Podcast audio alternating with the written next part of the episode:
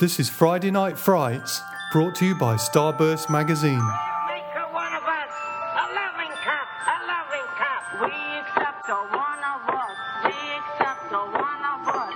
Uber gobble, uber gobble. We accept her, we accept her. Uber gobble. One of us. Hello and welcome to Friday Night Frights, the weekly horror podcast from Starburst Magazine. I'm Jon Towlson, and my guest tonight is Bradley Scott Sullivan, director of I Didn't Come Here to Die. This is it, guys. Last stop for the next 50 miles. Go on, we're gonna leave in 15 minutes. I Didn't Come Here to Die follows the outrageous misfortunes of a group of volunteers who set up camp in the woods to work on a project for kids. How are we really helping Too much booze and a bizarre accident with a tree branch sparks a series of absurd events and spiraling violence.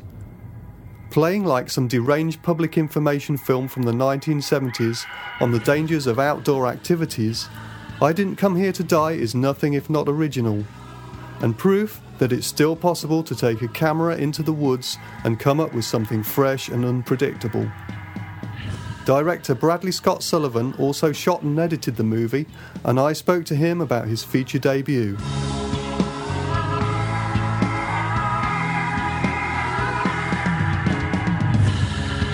And the whole genesis of the idea of the movie came from uh, I, I served in a volunteer organization similar to the one in the movie.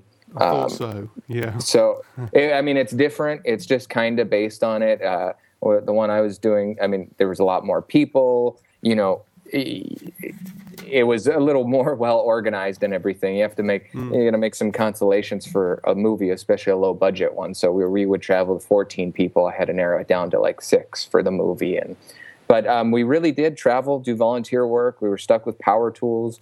Um, we had a project where we were out, where we lived in the woods for three months in tents, and um, and it really didn't have any other towns nearby for like a hundred miles or so, and really did rely on satellite phones and things like that. So, you know, the characters and everything are kind of amalgamations of people from that and um, other people that I've met throughout life and and things like that. But really, the the awful, terrible accidents and everything that happens are just kind of my hypochondriatic nature playing out what could have gone wrong you know uh, while we were out there. Because i'm a you know i'm a grew up interested in films and movies. I avoided manual labor my whole life up until then. And all of a sudden you're thrust out in the wilderness and they throw a chainsaw in your hand.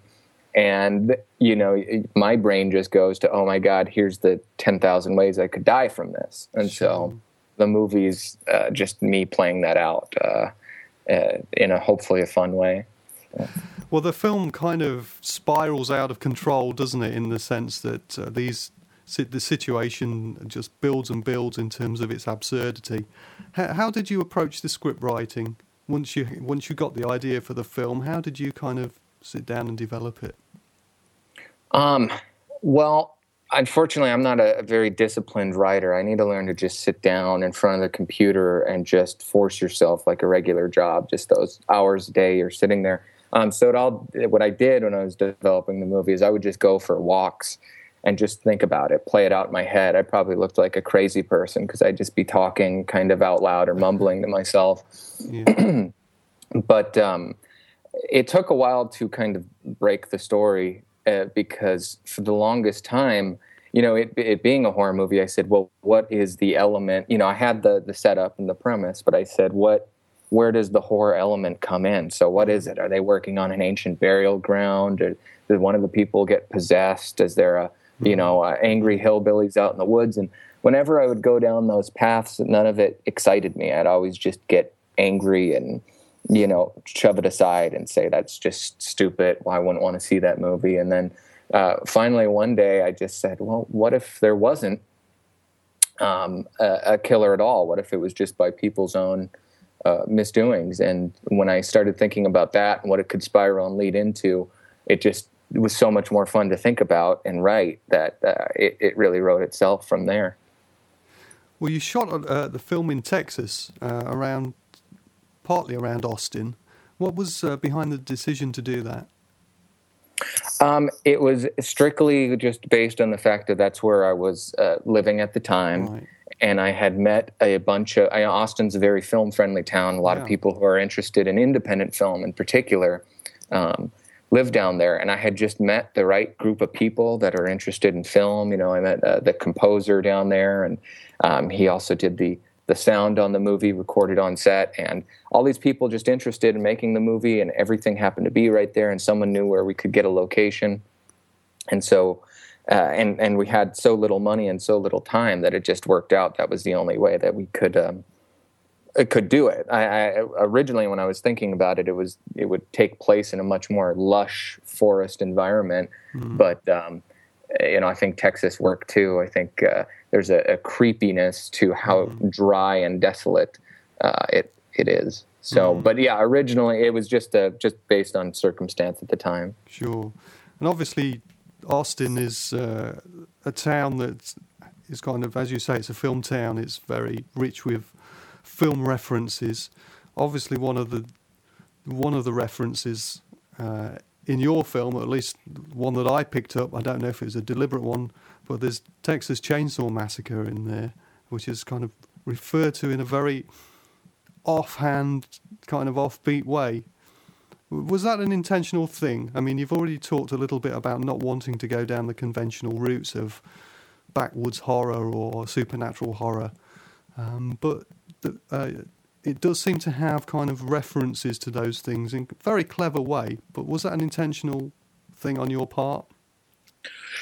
You know, there's a lot of references, references and uh, things that people point out that, uh, uh, you know, somewhat are intentional, and sometimes I think they just get built into your psyche from you know Yeah. seeing films and, and, and putting there in certain ways of doing things. Just like um, there's a, a, a music cue at the end that everyone is 100% certain is a uh, an homage to Friday the 13th. Mm, mhm. But when I asked, you know, I, I didn't even notice it when I had been watching the movie. And then I went and asked the composer, and I said, Did you, you know, was that a take, your kind of take on that? And uh, he was like, Oh, no, you know, I've never seen those movies. He's not really into horror films. And, uh, I, you know, I don't know what it is. Everyone reads their own thing. I mean, definitely Texas Chainsaw. Mm, I'm sure indirectly there wasn't any, you know, as you're trying to set up your own thing. You don't want to have people think that you're copying anything. Is, you know, the things. So anything that's in there from that movie particular might be somewhat unintentional or just just from the sake of, of seeing other other films that were influenced by it and everything and you can't help but have little things that cross over. I mean the films that really directly influenced it are probably a little more modern. The movie comes off very retro but i mean some of the films that we watched to prepare for the film were uh, like cabin fever Yeah. there's a couple direct influences uh, and homages in there and um, high tension yeah.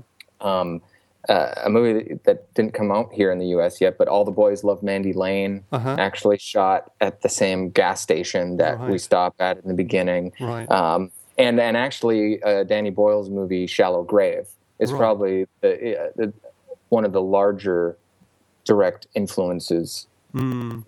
In there. because you take a genre and then you kind of spin it around as well. And I, I know that uh, I Didn't Come Here to Die has also been kind of likened to an Israeli horror film called Rabies. Have you seen that? Have you seen that film? I did see it. Uh, they both played at the um, Mile High Horror Film Festival in um, Denver, Colorado, in 2011. So yeah, I got to see it there. Um, I, I thought it was a great film. I really enjoyed it. You know, I, I've seen that come up a lot, and what's tough now is, um, you know, it also uh, people uh, compare the the setup and premise to Tucker and Dale. So I see Yeah. that more than anything as Rabies and Tucker and Dale. And what's tough is that because I Didn't Come Here to Die is kind of getting distribution at the tail end of those films, those have come out. It almost feels like now, uh, like its own subgenre, and that we're tailing on the you know people you know undo themselves, and they're the the enemy or they're the slasher type thing. Whereas all the movies, if you you know you check on IMDb or something, we all kind of shot at like the same time, and just the nature of them being independent films, it just takes a long time for them to come out. But Sure. um, but yeah, no, I, I I thought Rabies was uh, a really fantastic film, and Tucker and Dale. Yeah. Well, the only reason I brought it up, really, apart from some of the similarities, was the fact that uh, um, your film, along with that, it very cleverly sort of sets up uh, what seems to be a very hackneyed premise, but then spins it into something completely unpredictable and original.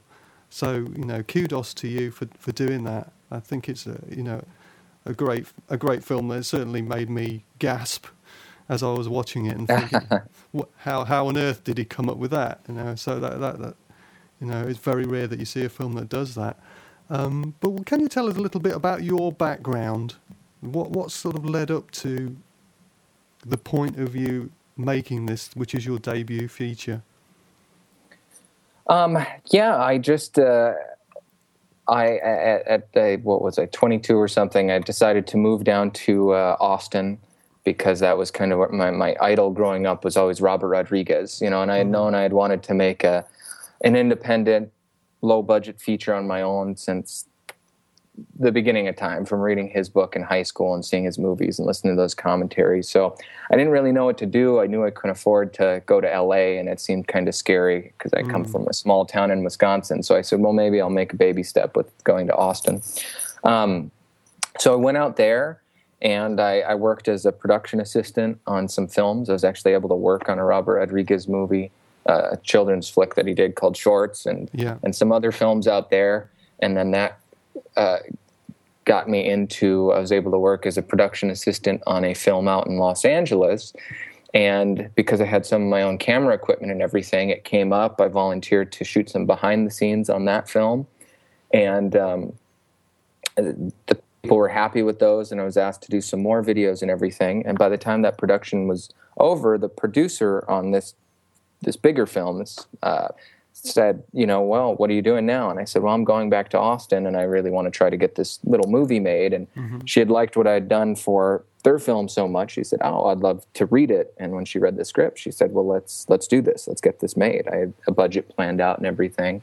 And so that was that was kim waltrip who and then um, so she produced the movie, and then um, we've worked together on uh, some other projects uh, since. Great. And you also shot the film, um, and as you said, you gave it a sort of a bit of a retro look, a bit of a 1970s look. Can you tell us a, tell us about the process of acting as your own DOP as well as directing? What what were you? What was your intention with the with the filming?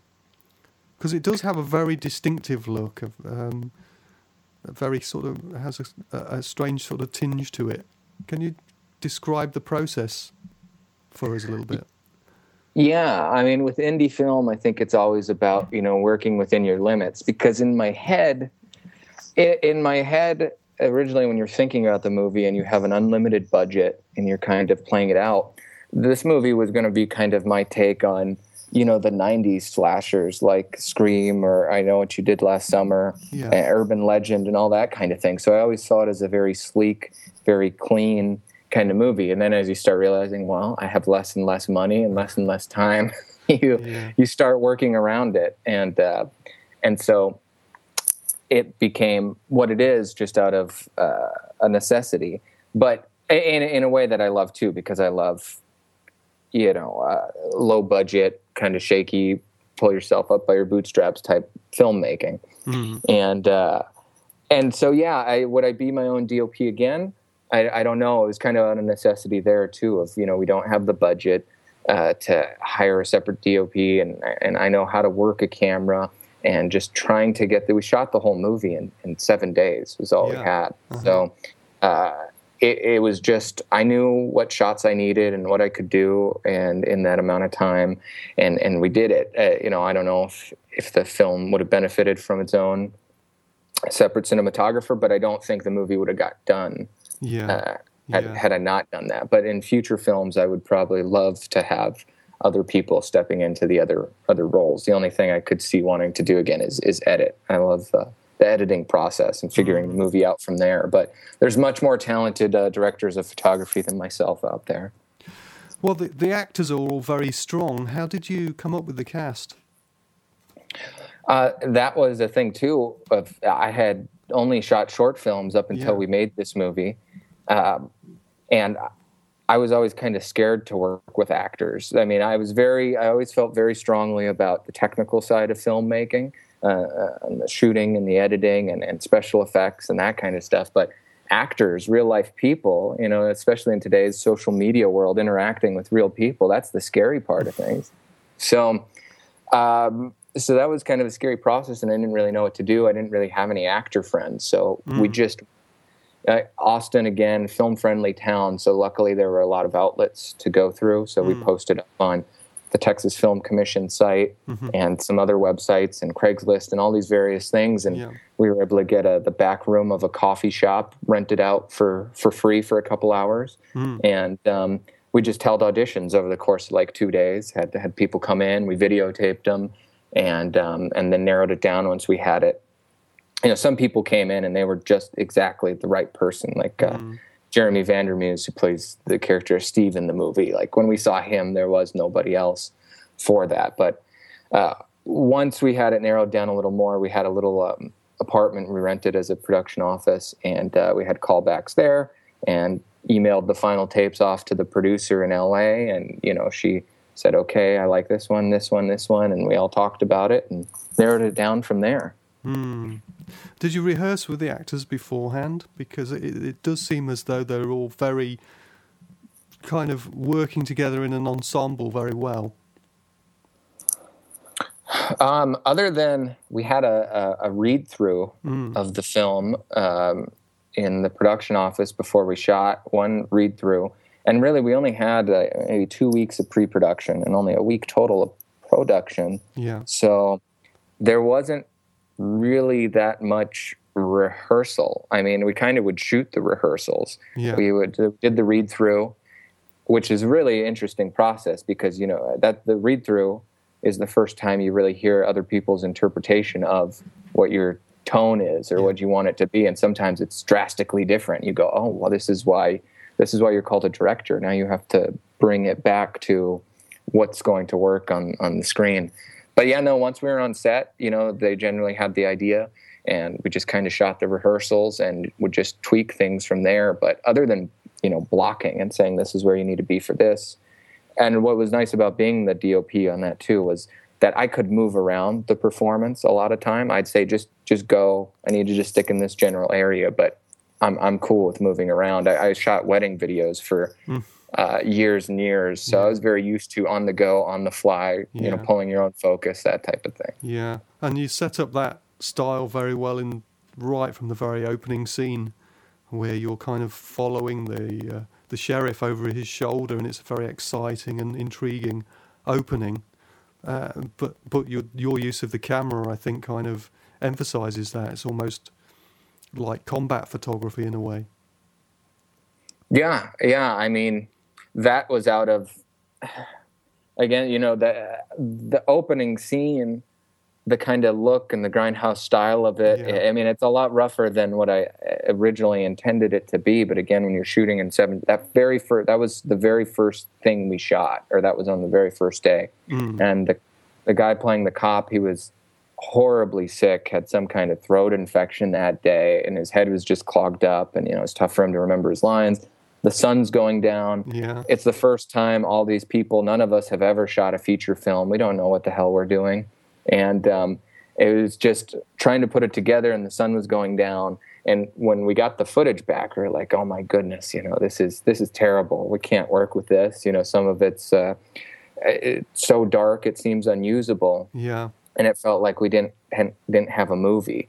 And then after playing with it for a while, we the grindhouse aesthetic for the beginning we don't stick with it for the whole movie but it, it, pops up in the beginning and the end was a way of out of necessity of making that footage work because sure. otherwise it, it would have if you would have seen the raw footage you would think it looks horrible and we don't have any budget we can't reshoot we can't get people to come back down mm. but what ended up working for it was that we just played it further because by setting up a false grindhouse aesthetic by having the the scene itself at the very beginning sets up a false idea of the type of movie you're expecting. Sure. So he said this is only taking it one step further. People are going to sit down. and They say, "Oh, I'm in for another faux grindhouse film." Yeah. Uh, that is, uh, you know, supernatural, something's going on out here, and they think they know what's coming. So it just helped add to the um, the the false positive, you know, giving them false lead, which hopefully makes the movie more fun because then you go, oh, it's not what I expected.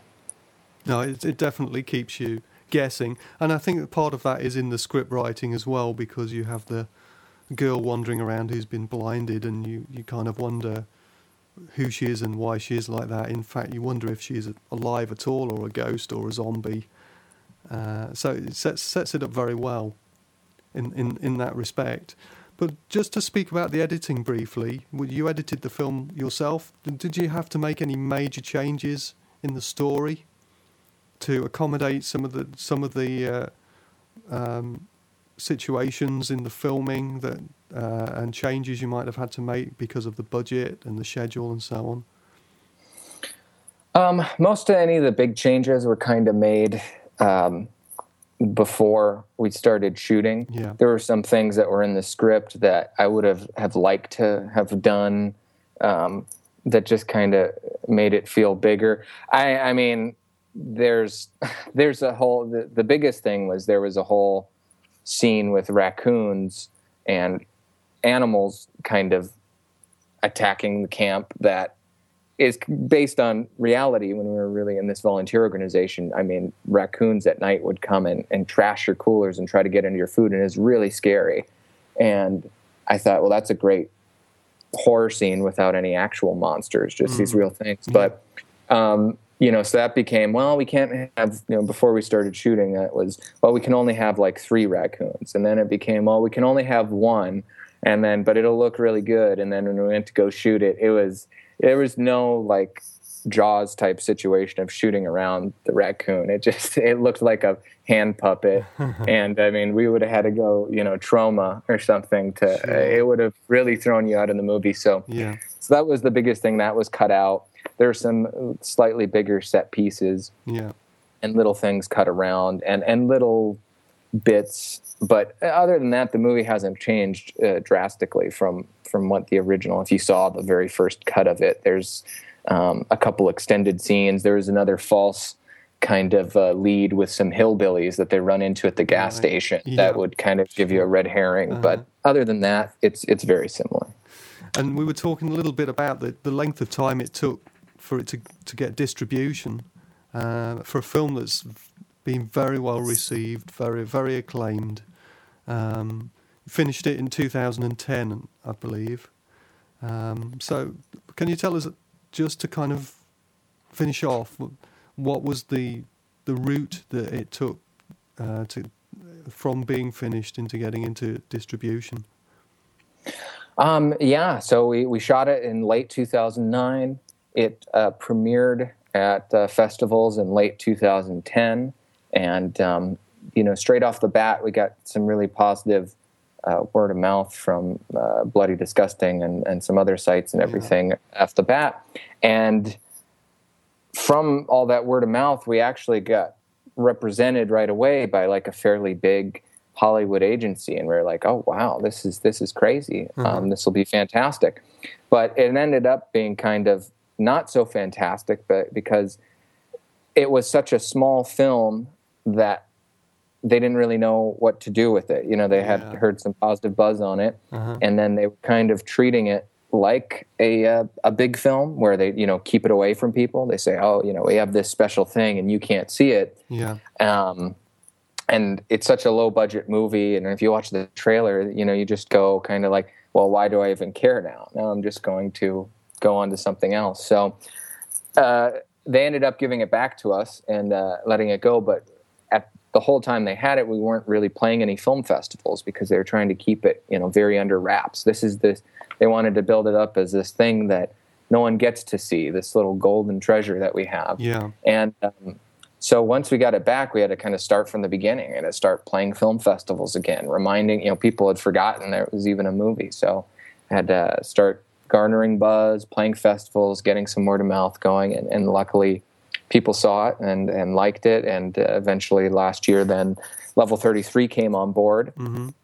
And um, for the U.S. distribution, picked it up, and then then Second Sight, I'm very excited to have on, yeah. has come on for the UK, uh-huh. and uh, and it's just a really long journey. Uh, any f- independent filmmaker should, and it's not a unique thing to our movie. As I've met other indie filmmakers, I've I've learned that this kind of three year time span is almost like the average. Yeah. Um, it's really not too crazy. So Yeah. uh, if you prepare yourself for that and realize I'm going to have to keep you know something going, a normal job or whatever, Yeah. and, and to hunker down for three years, then then you'll be much more prepared than I was, which is just oh, Well, it's great that Second Sight have come on board for UK distribution. So, w- what's next for you then in terms of uh, projects that you're working on at the moment? You know, I've got other scripts that I've loved to get on. The thing has been it's it's almost been a three year full time job just trying to keep up with all the stuff for I didn't come here to die. That's Yeah. really just the one. Now that the distributors are coming on, it's great because they you know will set up things like these interviews or Yeah. the Facebook page. But up until then, it's been a one man band and contacting festivals and doing all this stuff and. Um, it's been tough to focus on writing or thinking about another project when you're so focused on this thing you did so long ago too. So now that it's coming out, um, hopefully I'll be able to focus on writing. I've got a bunch of other horror films I'd love to do, and um, hopefully uh, that'll come to fruition here sometime soon. I Didn't Come Here to Die gets its UK DVD release on the 15th of April. Friday Night Frights. Well, that's it for tonight's Friday Night Frights. But don't forget you can reach me via the Starburst website or on Twitter at starburst underscore mag. Until next time, stay, Stay scared. scared. You were right.